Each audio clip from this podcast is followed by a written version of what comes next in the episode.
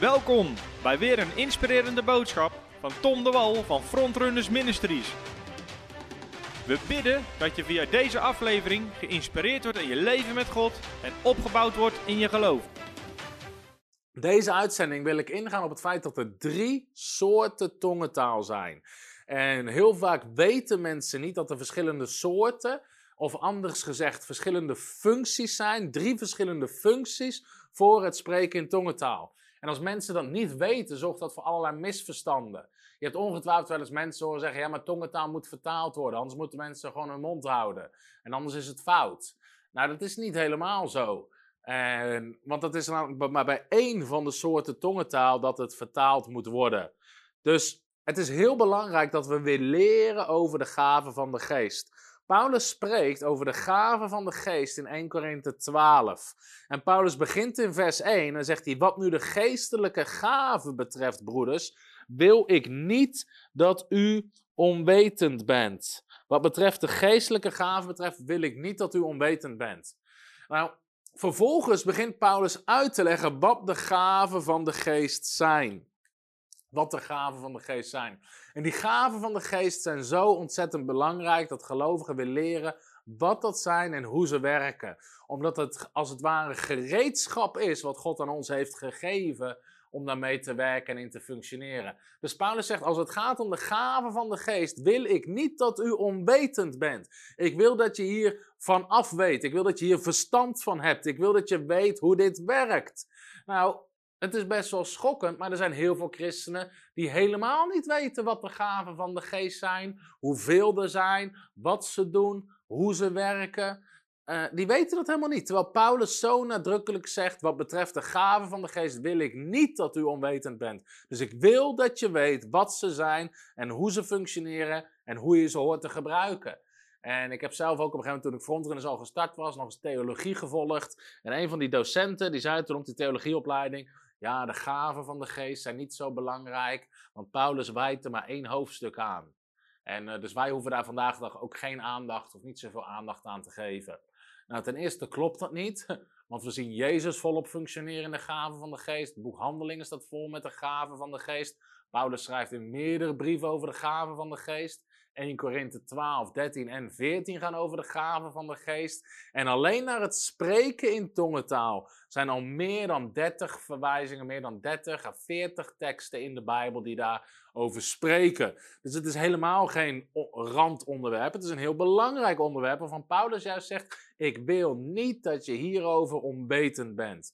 Dus daarom leg ik ook uit deze uitzending en dan gaan we het specifiek hebben over spreken in tongentaal. Nou, even een iets breder kader over de gaven van de geest.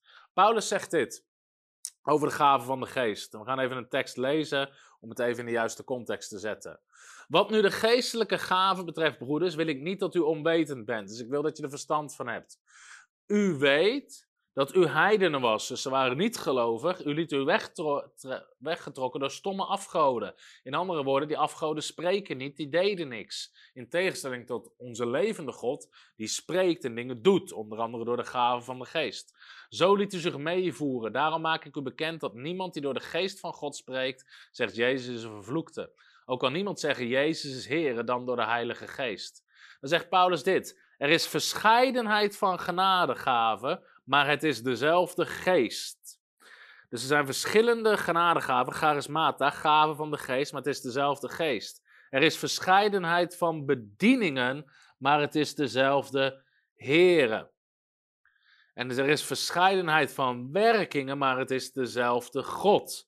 En dan staat er dit, die alles in allen werkt. Dat is iets wat je moet onderstrepen in je Bijbel. Want heel veel mensen zeggen, ja, maar Iedereen heeft maar één gave of iedereen heeft maar... Nee, die alles in allen werkt. En dan staat er weer aan, en ieder wordt de openbaring van de geest gegeven tot wat nuttig is voor de ander. Aan de een wordt door de geest een woord van wijsheid gegeven, aan de andere woord van kennis uh, door dezelfde geest, aan de ander geloof door dezelfde geest, weer aan de ander genadegaaf van genezingen door dezelfde geest en aan andere werkingen van krachten en weer een ander profetie het andere onderscheid van geesten, weer allemaal allerlei talen of tongentaal, uitleg van die talen. Al deze dingen werkt één en dezelfde geest die aan iedereen uitdeelt zoals hij het wil. Oké, even tot zover.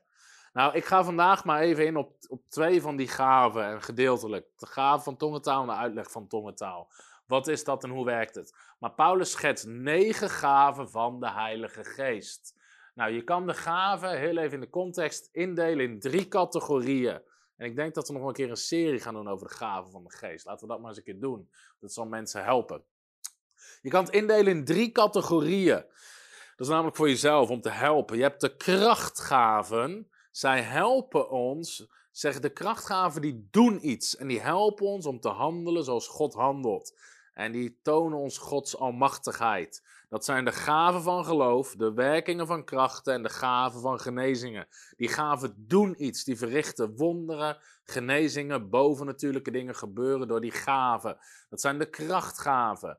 Dan heb je de drie vocale gaven. Die hebben onze stem nodig om te functioneren.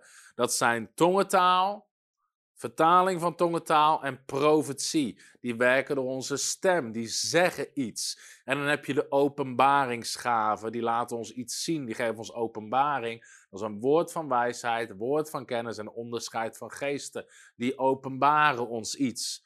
Dat zijn de negen gaven van de geest. En vandaag gaan we dus hebben over twee van de vocale gaven: het spreken in tongentaal en de vertaling van tongentaal.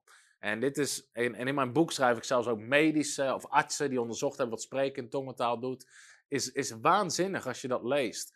Wetenschappers hebben bijvoorbeeld ontdekt dat er een deel is van de menselijke hersenen waarvan ze niet wisten, nauwelijks wisten waar het voor was, waarvan ze niet wisten dat wat niet actief werd bij andere onderzoeken.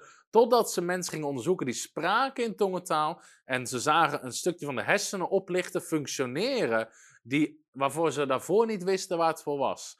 Nou, dat is zo uniek, dat toont namelijk aan dat de mens is gemaakt om te spreken in tongentaal. En het is bewezen dat mensen die in tongentaal spreken een stofje vrijmaakt in hun lichaam waardoor hun immuunsysteem verwerkt en of versterkt wordt.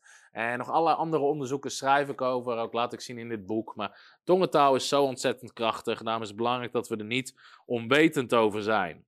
Nou, wat is tongentaal? Misschien, um, hier kom ik zo meteen. Wat is tongentaal? Tongentaal is dus een gave van de Heilige Geest. Het is een gave, het is een uiting van de Heilige Geest. Nou, wat ik heel belangrijk vind daarover, en wat ik wel jammer vind dat ik mensen dat soms hoor zeggen, uh, die zeggen van ja, maar uh, volgens mij verzinnen ze het gewoon zelf. Of die zeggen ja, maar ik heb satanisten ook wel gehoord dat die ook in tongentaal spreken. Dus we moeten er maar mee oppassen en niks mee doen. Of ja, misschien dat ik heb ook wel eens gehoord dat iemand een psychische aan, aandoening raar sprak, wat niet te verstaan was. Dus weet je, daar moeten we verre van blijven. Dat is zo'n misleidend iets van de duivel. We lezen namelijk dat tongentaal is een gave van de Heilige Geest. En het feit dat, weet je, de Bijbel leert ons over de Heilige Geest, als wij God om een brood vragen, zal hij ons nooit een steen geven, staat er in Lucas hoofdstuk 11. En de Bijbel leert ons ook dat als wij God om de Heilige Geest vragen, zal hij niet iets anders geven. Dus als wij vragen om vervuld te worden met de Heilige Geest, mogen ook vertrouwen dat God ons de Geest geeft. En misschien klinkt het wat radicaal voor sommige mensen, maar ik heb zo vaak mensen horen zeggen: ja, maar weet je, ik heb ook wel eens gehoord dat sommige satanisten ook in tongentaal bidden. Dus dat doen we maar niet meer. De duivel, Satan, is een imitator van de dingen van God. Dus het feit dat hij iets nadoet, iets, iets uh, imiteert, betekent niet dat wij er ver weg van moeten blijven. Wij hebben het echte ding. Wij hebben de kracht. Wij hebben hetgene wat God ons gegeven heeft.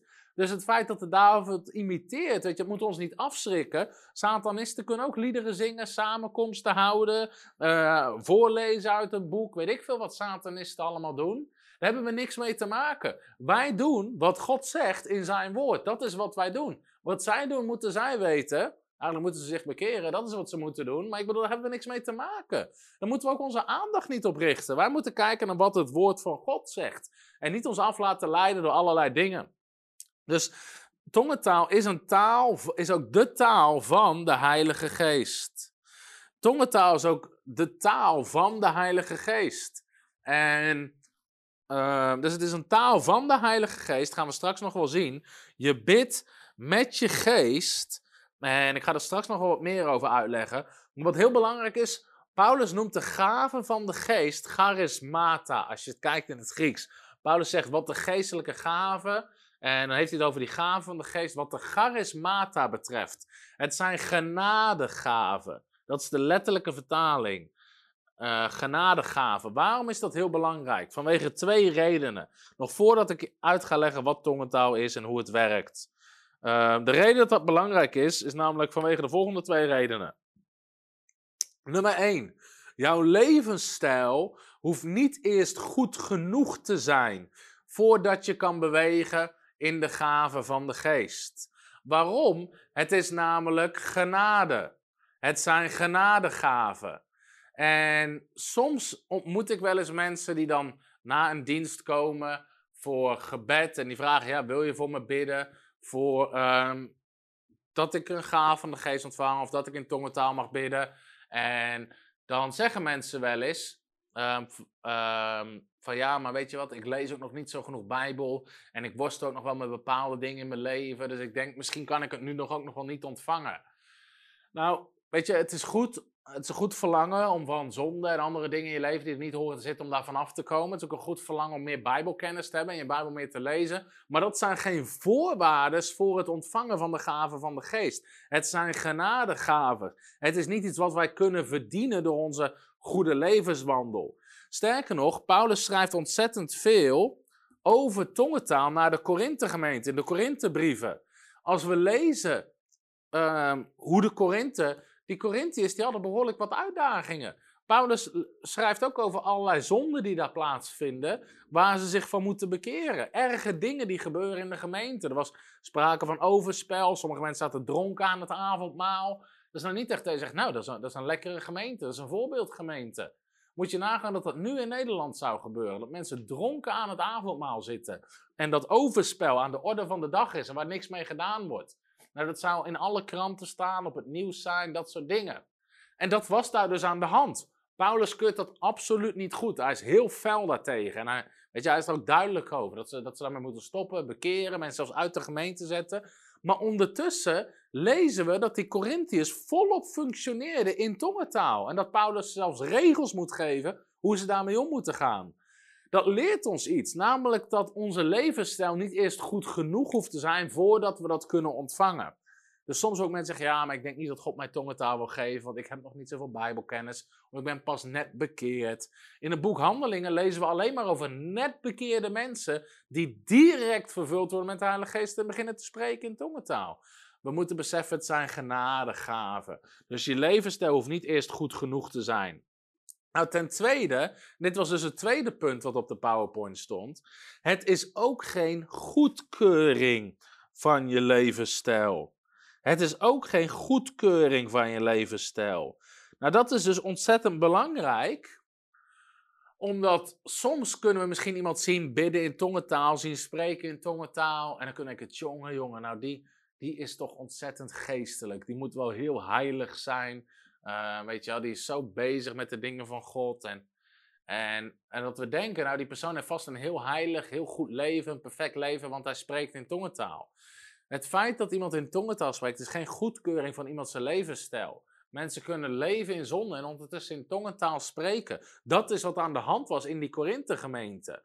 En als je de context en dieper in de Korinthe brieven en gemeenten duikt, dan zie je ook dat die mensen vonden het geestelijke heel belangrijk. Weet je wel, spreken in tongentaal, profeteren, gaven van de geest. En ze vonden het lichamelijke en het aardse zo onbelangrijk dat ze daar maar van alles en nog wat mee deden. En overspel maakte niet uit als je maar heel geestelijk was in andere dingen. Terwijl Paulus leert ons, jongens, dat kan je niet scheiden. Je, tempel, je lichaam is een tempel van de Heilige Geest. En, en Paulus begint dus uit te leggen van, joh, dat overgeestelijke gedoe, weet je, dat is, helemaal niet goed. Maar goed, tongentaal is dus ook geen goedkeuring van jouw levensstijl. Dus laat me hiermee bemoedigen aan het begin van deze uitzending. Je hoeft niet te denken, ik moet eerst meer bijbelkennis hebben. Ik moet eerst langer gered zijn. Nee, je kan nu al tongentaal ontvangen, spreken in tongentaal. Maar het is ook geen bevestiging van je levensstijl. Dus het feit dat je iemand ziet spreken in tongentaal... of ziet functioneren krachtig in de gave van de geest... zegt niks over de levensstijl van diegene. En dat is dus belangrijk om dat te beseffen. Het zijn echt genadegaven. Het zijn echt genadegaven.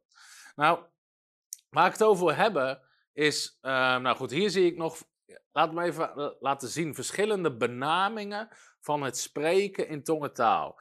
Het wordt wel genoemd bijvoorbeeld gewoon in tongentaal spreken. Maar Paulus noemt het ook in tongentaal bidden. Hij heeft het ook over in tongentaal, er staat ik, maar het moet in tongentaal lofzingen zijn. Dus je kan zingen in de geest, je kan spreken in de geest, je kan bidden in de geest. Hij heeft het over in tongentaal dankzeggen. De Bijbel heeft het ook over pleiten, voorbidden met onuitsprekelijke verzuchtingen. Het wordt ook bidden in de geest genoemd, smeking in de geest, door andere lippen spreken, ehm, belachelijke klank of andere talen. En Paulus heeft ook over tongentaal uitleggen.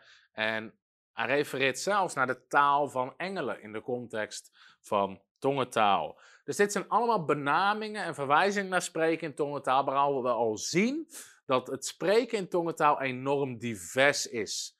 Je kan, uh, dus ik zeg al, je kan spreken in tongentaal, je kan gewoon iets zeggen in tongentaal, maar je kan ook aan het bidden zijn ergens voor in tongentaal. Je kan ergens voor dank zeggen, je kan zingen in tongentaal. Je kan voorbeden doen in tongentaal. Het zijn allemaal uitingen van tongentaal. Daarom is, als Paulus in 1 Korinthe 12 de gaven opnoemt, dan is allerlei talen is ook meervoud. Weet je? Er zijn, dus kan op meerdere manieren werken. Dus dat even als introductie. Nou, iets waardoor er veel misverstanden zijn over tongentaal, en ik merk dat ook wel bij ons onderwijs, is omdat mensen niet beseffen dus dat er verschillende functies zijn, verschillende soorten zou je kunnen zeggen van tongentaal. Tongentaal kan op verschillende manieren werken. Tongentaal kan op verschillende manieren werken. En als mensen dat niet weten, als ze onwetend zijn, waar Paulus van juist zegt van joh, zorg dat je, ik wil niet dat u onwetend bent over de gaven, in 1 Korinthe 12 vers 1, en die gooien dat allemaal op één hoop en ze snappen het niet, dan zijn er hele grote misverstanden en bekritiseren mensen het ook vaak. Dus je hebt ongetwijfeld mensen wel eens horen zeggen over tongentaal, ja, tongentaal, het moet vertaald worden, anders is het fout, dan moeten mensen hun mond houden. Als ik zou vragen wie heeft dat wel eens iemand horen zeggen, dan zou iedereen zijn hand opsteken. Weet je, er zijn altijd mensen die dat zeggen. Maar dat, die mensen begrijpen simpelweg niet dat er verschillende soorten tongentaal zijn. En ik ga dus deze uitzending hebben over drie soorten tongentaal. En ik ga je uh, uitleggen wat ze zijn. Ik ga je er voorbeelden van geven. En dit zijn de drie soorten tongentaal. De eerste soort tongentaal is tongentaal, of het spreken in tongen, die mensen rechtstreeks, dus zonder vertaling, zonder tussenkomst van iemand anders die de vertaling van de boodschap doorgeeft, rechtstreeks verstaan in hun eigen taal. Nou, dit wordt voornamelijk toegepast als evangelisatiemiddel, maar het kan ook in de gemeente voorkomen. Dit is één van de soorten tongentaal. En ik wil even lezen in Handeling hoofdstuk 2. Ik heb die tekst, denk ik. Misschien heb ik hem trouwens wel hier. Even kijken. Ja, nou, die kom ik zo. Ik ga eerst even de drie soorten tongentaal en dan gaan we ze dieper bestuderen. Dus de eerste soort tongentaal is tongentaal die mensen rechtstreeks verstaan in hun eigen taal. Dus jij spreekt in tongentaal en de hoorde die hoort het in zijn eigen taal zonder dat iemand het verstaat. Dat is vorm 1 van tongentaal. De tweede vorm van tongentaal is de gave van tongentaal voor in de gemeente. Dat is wanneer iemand in tongentaal spreekt, de boodschap wordt vertaald, het zij door hemzelf of haarzelf of door iemand anders. En dan is het een profetie, dan is het een woord van de Heer, een boodschap van de Heer. Dat is de tweede vorm van tongentaal. En dan heb je de derde soort van tongentaal, dat is de persoonlijke gebeds tussen haakjes tongentaal van de gelovigen. En die hoeft niet vertaald te worden. En het is ook niet erg als niemand die begrijpt. Er is dus een misverstand dat heel veel mensen deze soort tongentaal niet kennen. En dan zeg je, ja, maar het moet vertaald worden, anders is het fout. Nee, nee, nee, dat is helemaal niet zo. Dus we gaan kijken naar die drie soorten tongentaal.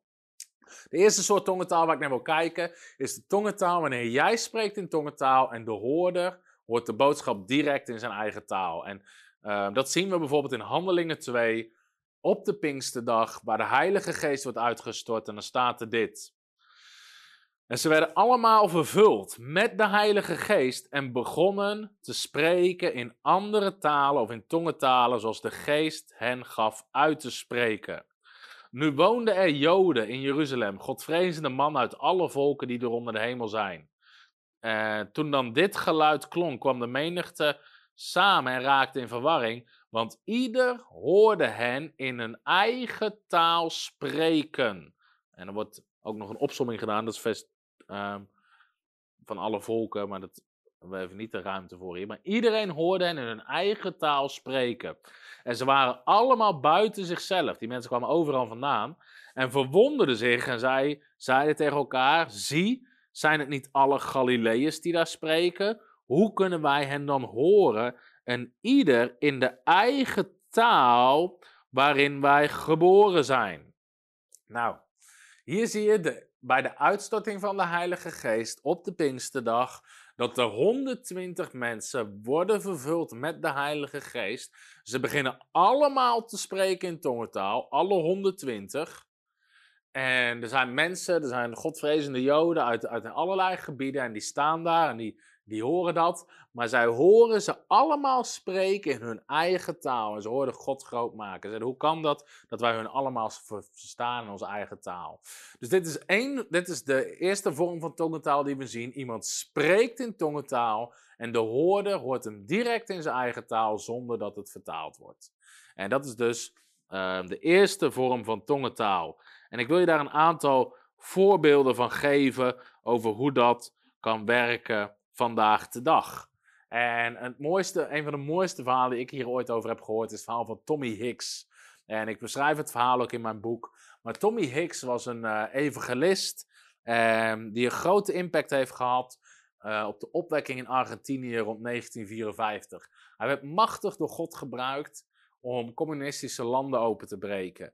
En Argentinië in die tijd was een communistisch land. En zijn meetings, uh, de, de bijeenkomsten die hij deed, begonnen klein, maar God was krachtig aanwezig met wonderen en tekenen, waardoor de samenkomsten groeien. En op een dag had hij het uh, op zijn hart om een samenkomst in Argentinië met 25.000 mensen, uh, om dat in een stadion een evangelisatiesamenkomst te doen.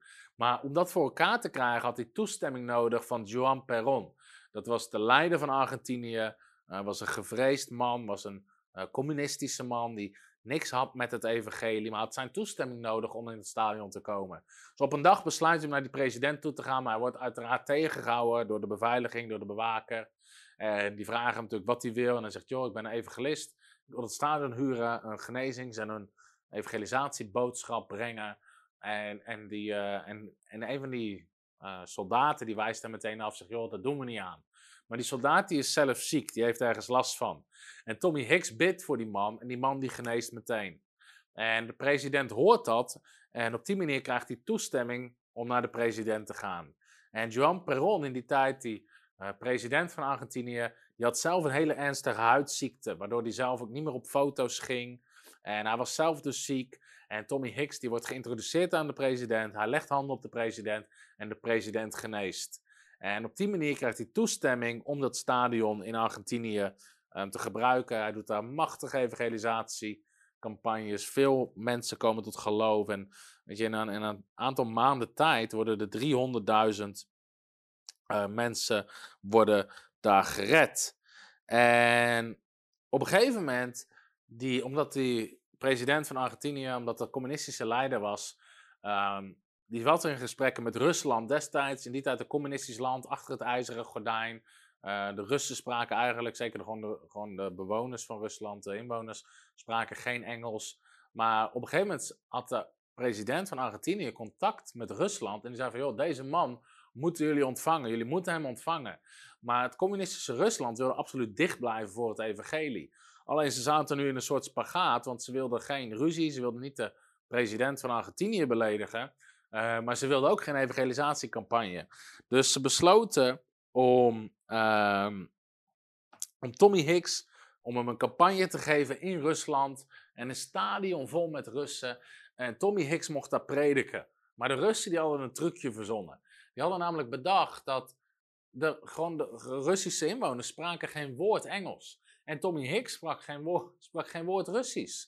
Dus hij was afhankelijk van een vertaler. Dus ze hadden zijn vertaler de opdracht gegeven om, uh, om zijn boodschap verkeerd te vertalen. En iedere keer als Tommy Hicks het evangelie preekte en het had over God of over Jezus, of, weet je, die vertalen veranderde constant die boodschap. En die riep niet God is goed, maar het communisme is goed. En ze maakten het een propagandaprogramma voor een, voor een communistische, uh, voor een communistische samenleving bestuur. En dus Tommy Hicks die gaat daarheen. Er zit een stadion met duizenden, duizenden Russen die hem niet kunnen verstaan. Hij kan hun niet verstaan. Hij staat met die vertaler. Hij begint het evangelie te prediken. Maar zijn boodschap wordt veranderd door zijn vertaler. En hij heeft geen idee dat dat gebeurt. En terwijl hij aan het prediken is, voelt hij de Heilige Geest. En hij voelt een drang van binnen om te beginnen te spreken in tongentaal. Dat is natuurlijk raar, want er zitten duizenden Russen tegenover hem die niet gered zijn, die Jezus niet kennen, die niet weten wat tongentaal is. Niemand, nou, maar, weet je, en hij voelt zo sterk die drang en hij besluit de Heilige Geest te gehoorzamen.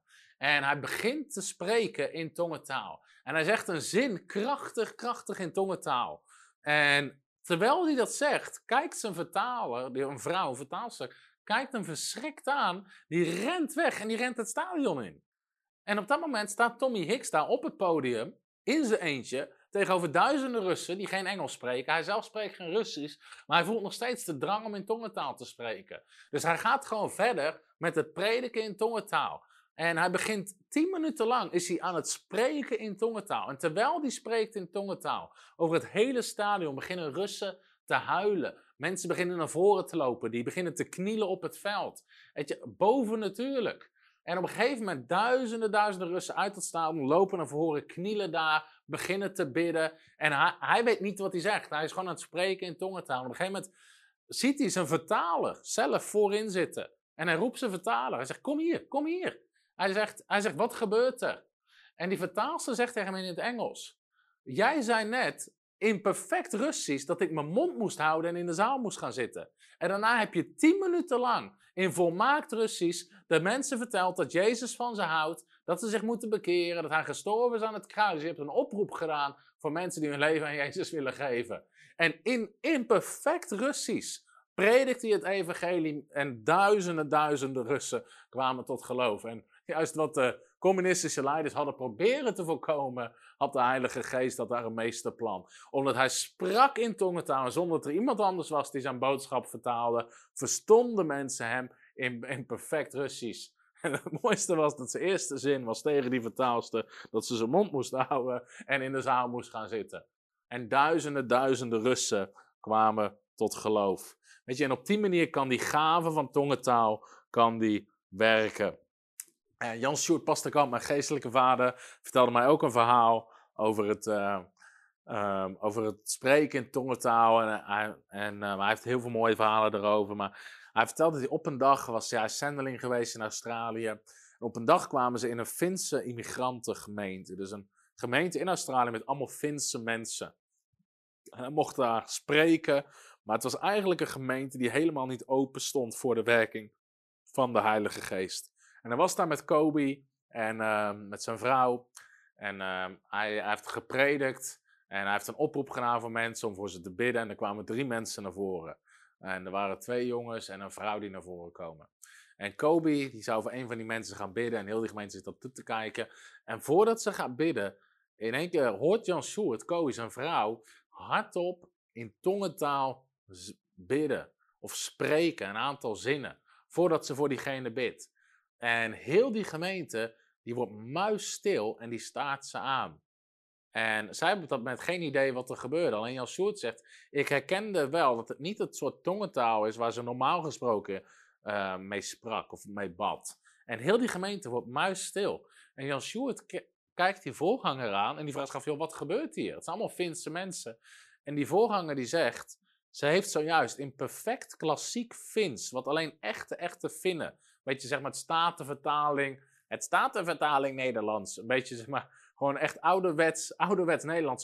Ze heeft in klassiek Fins, traditioneel Fins, wat alleen Finnen kennen, heeft ze gesproken. En ze zei En het was een oproep vanuit de geest dat de gemeente meer open moest gaan staan voor de werking van de Heilige Geest. Het was een directe correctie naar die gemeente toe dat ze zich moesten gaan openen voor het werk van de Heilige Geest. En Kobe, die geen woord vindt sprak, sprak door de Heilige Geest. En de Heilige Geest gaf een boodschap aan die gemeente. En niemand, niemand kon daartussen komen. Dus die boodschap die werd goed ontvangen. maar dat is een manier waarop het kan werken. Een andere vriendin van mij, ze werd uh, machtig gebruikt door God als zendeling. In het Midden-Oosten, in Afrika, op heel veel plekken. Die vertelde mij ook over het spreken in tongentaal. Dat ze op een, op een plek was in Afrika. En ze zag een man langs de weg zitten. In, uh, maar ze sprak zijn taal niet. Het was in Swaziland. En de Heilige Geest zei tegen haar: ga naar hem toe en vertel hem het evangelie. Maar ze, had geen idee hoe ze dat moest doen. Die man sprak geen Engels. Uh, en op een gegeven moment, ze, ze, ze voelt een drang om in tongentaal te spreken. En tien minuten lang heeft ze een gesprek in tongentaal met die man. Die man antwoordt, zij antwoordt in tongentaal. Die man begint te lachen, te huilen, begint uiteindelijk te bidden. En weet je, ze hebben een gesprek in tongentaal. En op een gegeven moment ervaart ze dat het, dat het afgerond is. Ze bidt voor hem en ze loopt weg. En en ze had geen idee wat ze gezegd had. Maar tien minuten lang had ze een gesprek heen en weer. Terwijl zij sprak in tongentaal. Die man verstond haar. En zij sprak weer terug. Nou, dat is hoe de Heilige Geest kan werken. En er staan nog meer van die voorbeelden in mijn boek. Uh, maar dat is één van de manieren. Dus iemand spreekt in tongentaal en zonder vertaler hoort de hoorder het in zijn eigen taal. Nou, dan wil ik gaan kijken naar de tweede soort tongentaal. Dat is namelijk iemand spreekt in tongentaal en hij zelf, of zijzelf, of iemand anders, die geeft de vertaling door, of de uitleg is een beter woord, door, waardoor het functioneert als profetie. En de Bijbel spreekt hier bijvoorbeeld over, en dit, dit is denk ik even een belangrijke tekst, want deze tekst wordt heel vaak aangehaald om te onderbouwen dat niet iedereen in tongentaal kan spreken. Nou, ga ik een andere uitzending wel op in. Dan ga ik je laten zien dat iedereen in tongentaal kan spreken. Jezus zei in Marcus 16, de gelovigen zullen hieraan te herkennen zijn. Alle gelovigen, ze zullen in tongentaal spreken. We hebben net gelezen Handelingen hoofdstuk 2. De 120 werden vervuld en ze spraken allemaal in tongentaal. Maar goed, daar gaan we nog wat dieper op in. Maar een van de misverstanden komt hierdoor, door deze tekst. En er staat namelijk God nu heeft sommigen in de gemeente een plaats gegeven. Ten eerste apostelen, ten tweede profeten, ten derde leraren, vervolgens krachten, daarna genadegaven van genezingen, vormen van hulpverlening, bestuurlijke gaven, allerlei talen. Zijn zij soms allemaal apostelen? Zijn ze soms allemaal profeten? Zijn ze soms allemaal leraren? Zijn, zijn ze soms allemaal krachten? Zijn, hebben ze soms allemaal genadegaven van genezingen? Spreken ze soms allemaal in talen? Zijn ze soms allemaal uitleggers? En het antwoord daarop is natuurlijk nee, dat is niet zo. Uh, even eerst alleen deze tekst. Nou, en op basis van deze tekst zeggen sommige mensen: zie je, niet iedereen spreekt in tongentaal, want Paulus stelt de retorische vraag: zijn ze allemaal apostelen? Zijn ze allemaal leraren? Nee, niet iedereen is apostel. Nee, niet iedereen is een leraar. Nee, niet iedereen spreekt in tongentaal. Alleen wat je moet begrijpen over die tekst is, Paulus zegt heel nadrukkelijk, ik mag hem nog keer laten zien, God nu heeft sommigen in de gemeente een plaats gegeven. Paulus spreekt heel duidelijk over de gemeente, de lokale gemeente. En Paulus zegt uit over die gemeente. In die gemeente heeft iedereen zijn eigen taak en zijn eigen plaats. En in de gemeente is niet iedereen een apostel, niet iedereen is een profeet, niet iedereen is een leraar. Maar, uh, om het zo maar even te zeggen, het is niet van iedereen de gave om in de, in de gemeente een boodschap in tongentaal door te geven of te vertalen, waardoor het gebruikt wordt als profetie. Dat is niet iedereen zijn gave. Maar dat betekent niet dat niet iedereen een persoonlijke gave van tongentaal heeft, waar ze gewoon mee tot God kunnen bidden voor zichzelf. En dat ga ik je zo meteen laten zien. Want het bijzondere is namelijk dat, kijk, Paulus zegt ook, hebben ze soms allemaal de genadegave van genezingen, zegt hij. Nee, niet iedereen heeft de genadegave van genezingen in de gemeente. Wat betekent, het is niet voor iedereen zijn taak, zijn positie in het lichaam, zijn taak in de gemeente um, om te functioneren in genezing. Dus genezingsdiensten te houden, uh, dat soort dingen. Dat is een gave, dat is een taak die sommige mensen hebben. En dat betekent niet dat iedereen eh, dat niet iedereen zieken kan genezen. Want Jezus zegt in Marcus 16: de gelovigen zullen handen leggen op zieken en ze zullen genezen.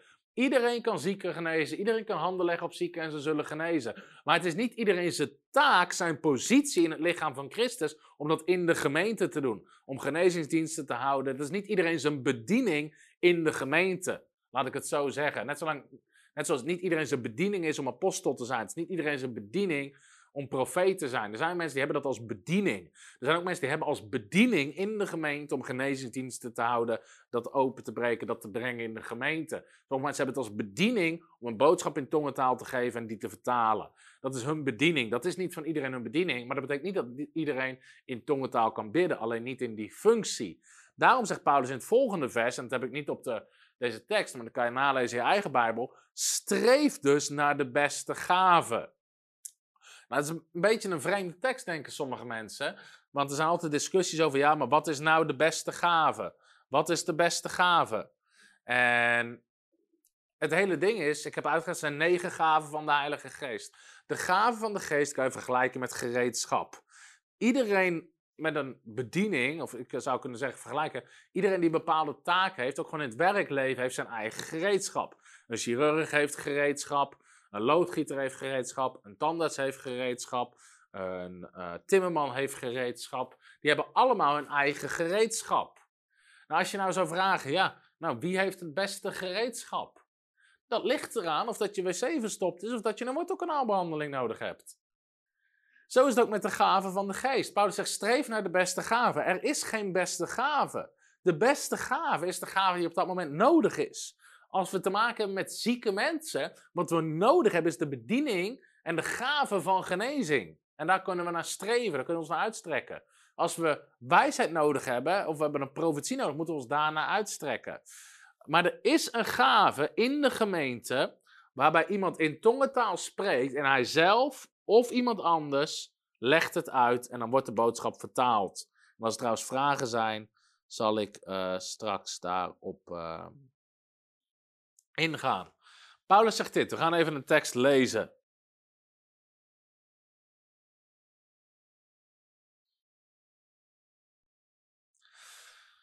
En ik zou wel willen dat u allen in andere talen spreekt, maar vooral dat u profeteert. Immers wie profeteert is meer dan wie in andere talen spreekt. En meer betekent gewoon is nuttiger. Tenzij hij het uitlegt. Dus hier zien we, diegene kan het zelf uitleggen. Kan ook door een ander gebeuren, maar het kan ook hetzelfde, tenzij het uitlegt. Opdat de gemeente erdoor opgebouwd wordt. Zo ook u, als u naar geestelijke gaven streeft, zoek er dan naar om overvloedig te zijn in de gaven tot opbouw van de gemeente. Daarom laat hij die in een andere taal spreekt bidden dat hij het mag uitleggen. Laat hem bidden dat hij het mag uitleggen. Dus hier zien we duidelijk dat Paulus zegt, joh, hij kan het zelf vertalen, eh, want daar moet hij zelf voor bidden. Dus het kan zijn dat jij een boodschap ervaart om te spreken in tongentaal, dat je bidt, Heer, wat is de uitleg, en dat je vervolgens de uitleg erbij doorgeeft. Dit zegt Paulus ook. Als iemand in een andere taal spreekt, laat het dan door twee of hoogstens drie mensen gedaan worden, ieder op zijn beurt. En laat één het uitleggen. Als er geen uitlegger is, dus dit is de context, iemand, één, twee, meerdere mensen staan op in de gemeente, die beginnen te spreken, ieder op zijn beurt, naar elkaar, in tongentaal. En op een gegeven moment gaat één het uitleggen. Of hij zelf of een ander. Als er geen uitlegger is, Laat hij dan in de gemeente zwijgen, maar laat hij tot zichzelf spreken en tot God. Nou, daar ga ik zo meteen ook wat over zeggen. Maar hier zie je dus dat iemand kan, of meerdere mensen kunnen in tongentaal spreken. En dan moeten ze zelf of een ander bid en die geeft de uitleg door. Wat heel belangrijk is hierbij, vind ik altijd, dat uh, we hebben het vaak over vertaling van tongentaal, maar vertaling kan een beetje een verkeerd beeld geven. Want bijvoorbeeld als ik in het buitenland spreek, in Zwitserland of Kenia, waar dan ook, dan heb ik altijd een vertaler. Het doel van die vertaler is om één op één te zeggen wat ik zeg. Dat is vertalen. Ik zeg drie woorden, hij zegt ongeveer drie woorden. Net wat nodig is in die taal om het precies door te geven. Dat is de taak van die vertaler. Die moet precies doorgeven wat ik zeg. En ik heb bijvoorbeeld wel eens gehad in het buitenland dat ik sprak En als ik merk dat er geen reactie komt, dan vraag ik me af, weet je, vertaalt de vertaler, geeft hij de boodschap goed door of maakt hij een fout of wat dan ook. Nou, als het gaat om het spreken in tongentaal, zegt de Bijbel, we moeten het uitleggen. Dat kan iets anders zijn als het vertalen. En op het moment dat je de boodschap uitlegt, kan het op verschillende manieren gebeuren. Het kan zijn dat iemand in tongentaal spreekt een paar minuten lang en dat iemand de uitleg ervaart. Ehm, bijvoorbeeld, ehm, eh, dat die ervaart in zijn geest, bijvoorbeeld, God, ik ervaar dat God roept deze gemeente op om meer in voorbeden te zijn, om meer evangelisatie te doen. Dat kan de uitleg zijn van die tongentaal. Ehm, dat hij gewoon verstaat de stem van de Heilige Geest en de boodschap doorgeeft. Dat kan. Wat ook kan zijn, is dat um, de uitlegger begrijpt in één keer waarvoor er in tongentaal gebeden wordt. Dus bijvoorbeeld, uh, tijdens het woord ervoer ik een enorme last voor evangelisatie. De geest wil ons duidelijk maken dat we daar meer aandacht aan moeten geven. Dat kan. Het kan ook zijn dat terwijl iemand in tongentaal spreekt, dat iemand een visioen krijgt in de gemeente. En ziet dat, weet je, die ziet mensen waar, waar wij spreken over straat lopen en evangeliseren. En dan ontvangt hij de uitleg van die tongentaal in de geest. En kan zeggen, joh, terwijl diegene het woord sprak in tongentaal, kreeg ik een visioen. En dan is dat de uitleg ervan. Dus uitleg hoeft niet altijd woord voor woord vertaling te zijn. Het kan inderdaad in woorden zijn, het kan een indruk zijn, het kan een visioen zijn. Dat kan op verschillende manieren zijn. Wat ook kan zijn, tongentaal kan gebruikt worden als profetie, dus dat een boodschap van de Heer doorgeeft. Het kan gebruikt worden als aanbidding, het kan gebruikt worden als gebed, het kan een bestraffing zijn, zoals geestelijke strijd. Het kunnen allerlei verschillende uh, uitingen zijn van tongentaal.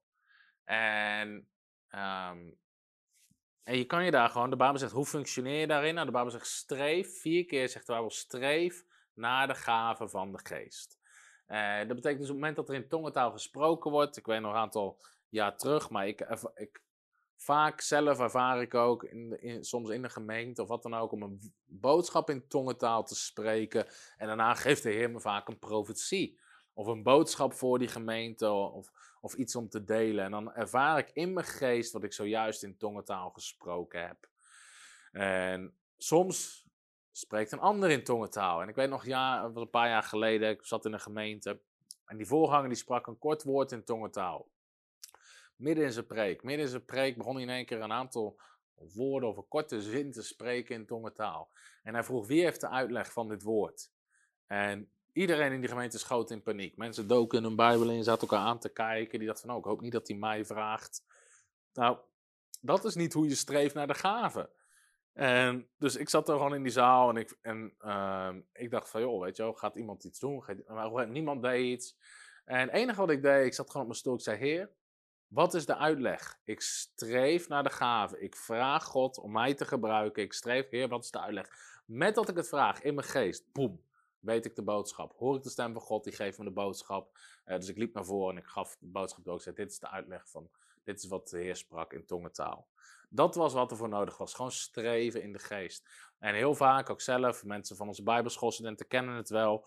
Soms begin ik gewoon met bidden, met spreken in tongentaal. En dan merk ik in één keer de uitleg waarover aan het bidden zijn. Of profetisch woord of wat dan ook.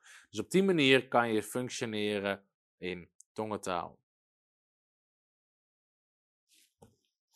Ja, dus dat is de tweede vorm van tongentaal. En de derde vorm van tongentaal, en daar gaan we de volgende keer ook nog veel dieper op in, maar dat is de persoonlijke gebedstongentaal.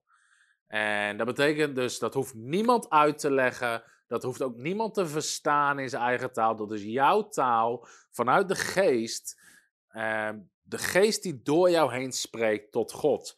Kijk, Paulus zegt dit, en dit is dus heel interessant. En dit is dus wat mensen niet begrijpen. Zeker niet wat de mensen zeggen van ja, maar als het niet vertaald moeten mensen hun mond houden. Nee, dan zegt Paulus dit. Als iemand in een andere taal spreekt, laat dan door twee of hoogstens drie mensen gedaan worden, ieder op zijn beurt. Let op. En laat één het uitleggen. Maar als er geen uitlegger is, laat hij dan in de gemeente zwijgen. Nou, heel veel mensen stoppen daar. Zeggen, zie je, dan moet hij zwijgen. Maar die zin is helemaal niet klaar. Er staat een komma, er staat geen punt. Dat is een probleem. Mensen lezen de Bijbel niet goed. Maar laat hij tot zichzelf spreken en tot God. In andere woorden, Paulus zegt, diegene mag best doorgaan met het spreken, met het bidden in tongentaal. Daar is niks mis mee. Maar het is tot zichzelf en tot God, niet tot de gemeente. In andere woorden, die uiting van tongentaal die diegene daar geeft, is niet bedoeld als uiting voor de gemeente, maar is voor zichzelf en tot God.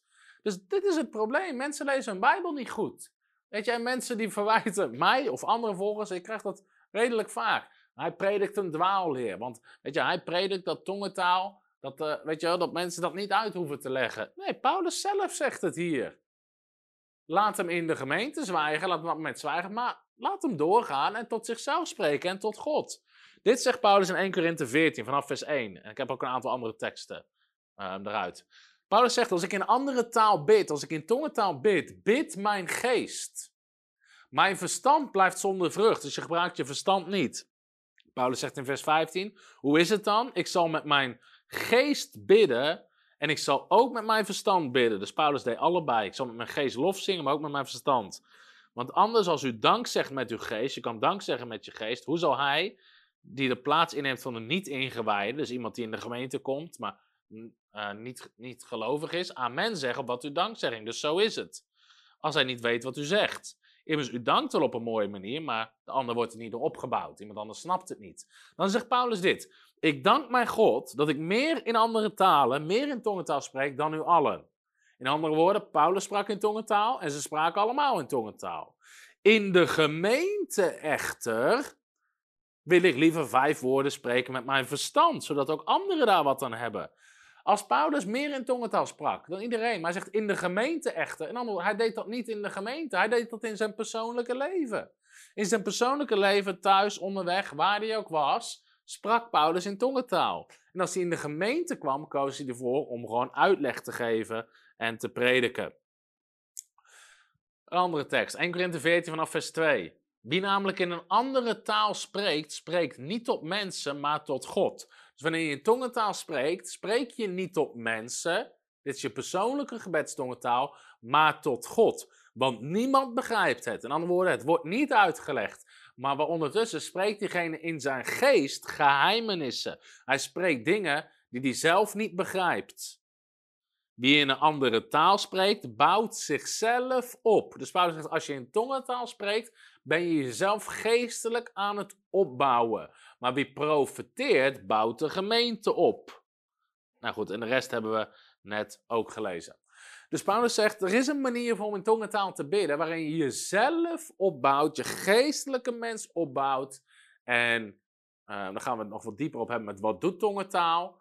En dat is niet bedoeld om de gemeente op te bouwen, dat is echt voor jezelf. Niemand begrijpt het, maar in zijn geest spreekt hij geheimenis. Hij spreekt dingen die hij niet begrijpt, zelf niet begrijpt, maar je bouwt jezelf op. Dat is wat het spreken in tongentaal doet. En dus dit zijn drie vormen van het spreken in tongentaal. Ik zit ook even te kijken qua tijd, hoe diep ik hier nog op in wil gaan. En ik wil het eigenlijk redelijk gaan uh, afronden, maar ik wil je nog wel iets anders laten zien. Dat een andere benaming voor het spreken in tongentaal is het bidden in de geest. De Bijbel spreekt vaak over bidden in de geest. We hebben het net gezien in 1 Korinthe 14. Ik kan hem hier nog even opzetten. Dan zie je, Paulus heeft het in vers 14. Want als ik in andere taal spreek, bid mijn geest. En in vers 15 zegt hij, ik zal met mijn geest bidden. Dus tongentaal is bidden met je geest. Even nog een keer uitleggen. De mens bestaat uit geest, ziel en lichaam. Jouw ziel is je verstand, je karakter, je wil, je persoonlijkheid, die dingen. Jouw geest is wedergeboren. Die is levend gemaakt met Christus, vervuld met de Heilige Geest. Je hebt gewoon je fysieke lichaam. Nou, als je in tongentaal bidt, bidt jouw geestelijke mens, niet jouw natuurlijke mens. En het is de Heilige Geest zelf die door jouw geest heen bidt, die jou de woorden geeft in jouw geest die jij uitspreekt. En dat is bidden in de geest. Waarvan Paulus zelf zegt, hier hebben we nog een leuk grapje bij. Romeinen 8, vers 26. Evenzo komt de geest onze zwakheden te hulp. Want wij weten niet wat wij bidden zullen zoals het behoort. Dus Paulus zegt, wanneer wij niet weten wat we moeten bidden, komt de geest onze zwakheden te hulp. De geest zelf, dus de geest zelf, pleit of bidt dan voor ons met onuitsprekelijke verzuchtingen. Dus dingen die bijna niet uit te spreken zijn. Nou, het grappige is dus, ik, ik denk dat een van mijn eerste preken was, mijn tweede preek, dat ik sprak over tongentaal in een jeugdgroep. En uh, Ik wilde ook spreken over deze tekst, maar ik vond dat onuitsprekelijke verzuchtingen. Vond ik een beetje een moeilijk woord. Dus ik dacht, hoe ga ik dat nou uitleggen? Dus ik had ook een andere vertaling erbij. En de Engelse vertaling zegt dan, noemt verzuchtingen groanings. Dus ik lees die tekst voor en een van de jongens in die zaal loopt, Gronings? Is dat tongentaal? Onuitsprekelijk Gronings. maar goed, daar... Uh, sorry voor de mensen uit Groningen. Maar nee, Groningen is ongetwijfeld een prachtig dialect. Maar het is geen tongentaal. Goed, die gasten die zagen Gronings? maar de geest zelf bidt door ons heen met onuitsprekelijke verzuchtingen. Een drang in ons waar we geen menselijke woorden aan kunnen geven, maar de geest zelf wil dan door ons heen bidden. Dat is tongentaal. Bidden in de geest. En hier gaan we nog dieper op in. Maar Paulus zegt ook, terwijl u bij elke gelegenheid, met alle gebed en smeking, bid in de geest. In Judas 1 vers 20. Gij geliefde, bewaar uzelf in de liefde van God door uzelf op te bouwen op of in uw allerheiligste geloof door te bidden in de Heilige Geest. Door te bidden in de Heilige Geest. Nou, tongentaal is zo ontzettend krachtig. Want het is de geest van God zelf die door ons heen bidt wanneer we niet weten wat we moeten bidden. Het is de geest zelf die begint te spreken. We bouwen onze mens op, op ons allerheiligste geloof. Je begint jezelf op te bouwen. Ik ga er nog veel dieper op in, in de, in de video over wat doet tongentaal en hoe werkt het. Maar deze video wilde ik in ieder geval laten zien dat er drie soorten tongentaal zijn. Tongentaal die mensen direct verstaan, tongentaal die worden vertaald als boodschap en profetie voor in de gemeente en jouw persoonlijke gebedstongentaal. Die drie soorten zien we heel erg duidelijk in de Bijbel. En als mensen die drie soorten door elkaar gooien of niet begrijpen, dan ontstaan er allerlei misverstanden. En daarom is het zo belangrijk, nogmaals, als je hier meer over wil lezen, leer mijn boek, of nee, wil leren, lees mijn boek. Staat gewoon gratis in onze webshop. Dus um, ik hoop dat deze uitzending je gezegend heeft. En ik ga dus nog een aantal uitzendingen doen de volgende keer. Um, gaan we het hebben over voor wie kan, wie mag er in tongentaal spreken.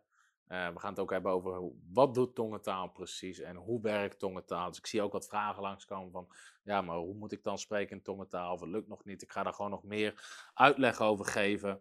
Uh, maar ik hoop in ieder geval dat dit je gezegend heeft. Als er nog andere vragen zijn, uh, hoor ik het graag. Als ik kan kijken of ik ze nu al ga beantwoorden. Ehm, verder wil ik je vragen, als je nog geen partner bent, word partner van Frontrunners. Ehm, ga naar onze website www.frontrunnersministries.nl. Klik op partner worden. Weet je, zaai gewoon wat jij wil zaaien per maand. Help ons om meer mensen te bereiken. Via onze bijbelscholen, via onze gratis boeken. Er komen twee gratis boeken weer uit. Waar we weer tienduizenden mensen mee gaan bereiken. Uh, weet je, word gewoon partner van het evangelie. Help mee het koninkrijk van God in Nederland te brengen. Een nieuwe generatie, radicale generatie op te laten staan. Vol van het woord, vol van geloof, vol van kracht. Weet je, ik geloof, dat is wat we nodig hebben in een tijd zoals deze. Zeker met wat we zien gebeuren in de wereld, wat we zien gebeuren met de verkiezingen. Wat we nodig hebben is gelovigen die opstaan, kerken die opstaan, bedieningen die opstaan. En gewoon gelovigen die partneren met bedieningen, die ze helpen om meer impact te maken in de wereld om ons heen. Dus als je nog geen partner bent, word partner van Frontrun. Misschien ben je enthousiast en kan je je partnerschap verhogen. Daar zijn we ook ontzettend mee gezegend. Misschien wil je een eenmalige gift overmaken, een grotere gift om ons te helpen om de komende twee boeken weer gratis weg te geven. Maar zaai, uh, je zaai in ook bedieningen. En ik wil gaan één tekst erover voorlezen. Terwijl ik ook kijk of er nog vragen zijn, zal ik zo meteen naar kijken. Maar Paulus zegt dit in Galaten hoofdstuk 6, daar zegt hij: Laat hij die onderwezen wordt in het woord delen. En vers, Galaten 6, vers 6. Laat hij die onderwezen wordt in het woord in alle goede dingen of van al het goede wat hij heeft, delen met hem die onderwijs geeft. Het is een Bijbels principe. Paulus zegt in 1 Korinthe 9, als wij het geestelijk zaaien, dan kunnen we mogelijk verwachten dat we stoffelijk mogen oogsten. En Paulus zegt, zij die het evangelie prediken, horen ervan te kunnen leven. Dus dat is het principe van God. Dat mensen die onderwijs geven, die zaaien in je leven, het woord van God, uh, dat we die terugzegen, dat we teruggeven van wat God ons weer heeft gegeven aan financiële middelen en andere dingen. Dat is zo'n mooi principe, want dat houdt het in stand dat mensen vrijgezet worden om het koninkrijk van God te brengen, te onderwijzen, etc. God zegen. Tot de volgende keer. En uh, ja, tot volgende week. En geniet van het onderwijs. Hallo, Tom de Wol hier en bedankt dat je weer geluisterd hebt naar onze podcast. Ik bid dat het je geloof gebouwd heeft en je bemoedigd bent. Als je niet alleen een luisteraar van onze boodschap wil zijn, maar ook een verspreider daarvan, wil ik je uitnodigen om partner te worden van Frontrunners. Door jouw maandelijkse donatie help je ons om dit evangelie van Jezus Christus en het woord van God over heel de aarde te brengen. Om partner te worden, ga naar www.frontrunnersministries.nl slash partners en word partner. Hartelijk bedankt en tot snel. Heb je ook zo genoten van deze inspirerende boodschap van Tom de Wal? Abonneer je dan op deze podcast. Volg ons op Facebook en op Instagram en kijk op onze website frontrunnersministries.nl.